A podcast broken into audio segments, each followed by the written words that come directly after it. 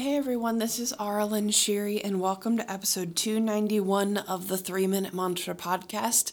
This is where we come back to the present moment for just three minutes, sing a Sanskrit mantra, and connect with our voice and our body. I do a new mantra usually every week on Sundays, and you can go back every day and practice it if you'd like.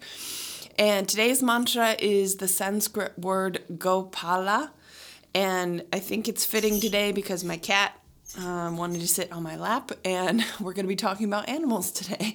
So, um, Gopala is actually there's in um, in the Hindu religion, which I don't practice any of the religions. I like to use the um, the Sanskrit words in my own spiritual practice in a different way than maybe other people do. But uh, the main god that, uh, or um, representation of the divine is Krishna. And so Gopala is the little baby Krishna, um, or like baby Jesus, you know. So Gopala. And the word Gopala, I've gathered, actually means cowherd or cow protector. The word pala means protector, and uh, go is a reference to cows and so I think um, the story of baby Krishna, he was a cowherd and, and did things with cows. I don't know all the stories as I've talked about before. But so what this means to me, I really like the word Gopala. I think it's just, and, and Sanskrit in general to me just flows a lot. And I just like a lot of the words.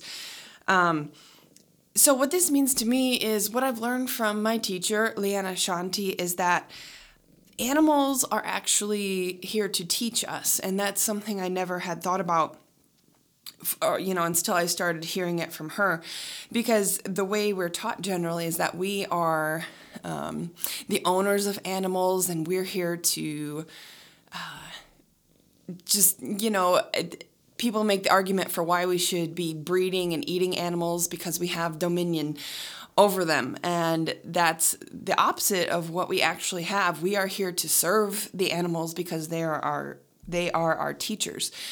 So, my my relationship with my own animals, the more I've healed and learned to love myself, has changed a lot. Um, and I don't eat animals anymore. Um, since I've been, you know, relooking at this whole relationship, and I can see, you know, how they're not mine to own and try and control. You know, people try and control their animals, training them and getting mad at them for not obeying, and all these very authoritarian things when we're actually here to be their protectors and to serve them and to learn from them. So, you know, I've I have started asking my my cats all the time you know how can how can i serve you? And you know what can i learn from you? And, and observing more. So that's been a huge change.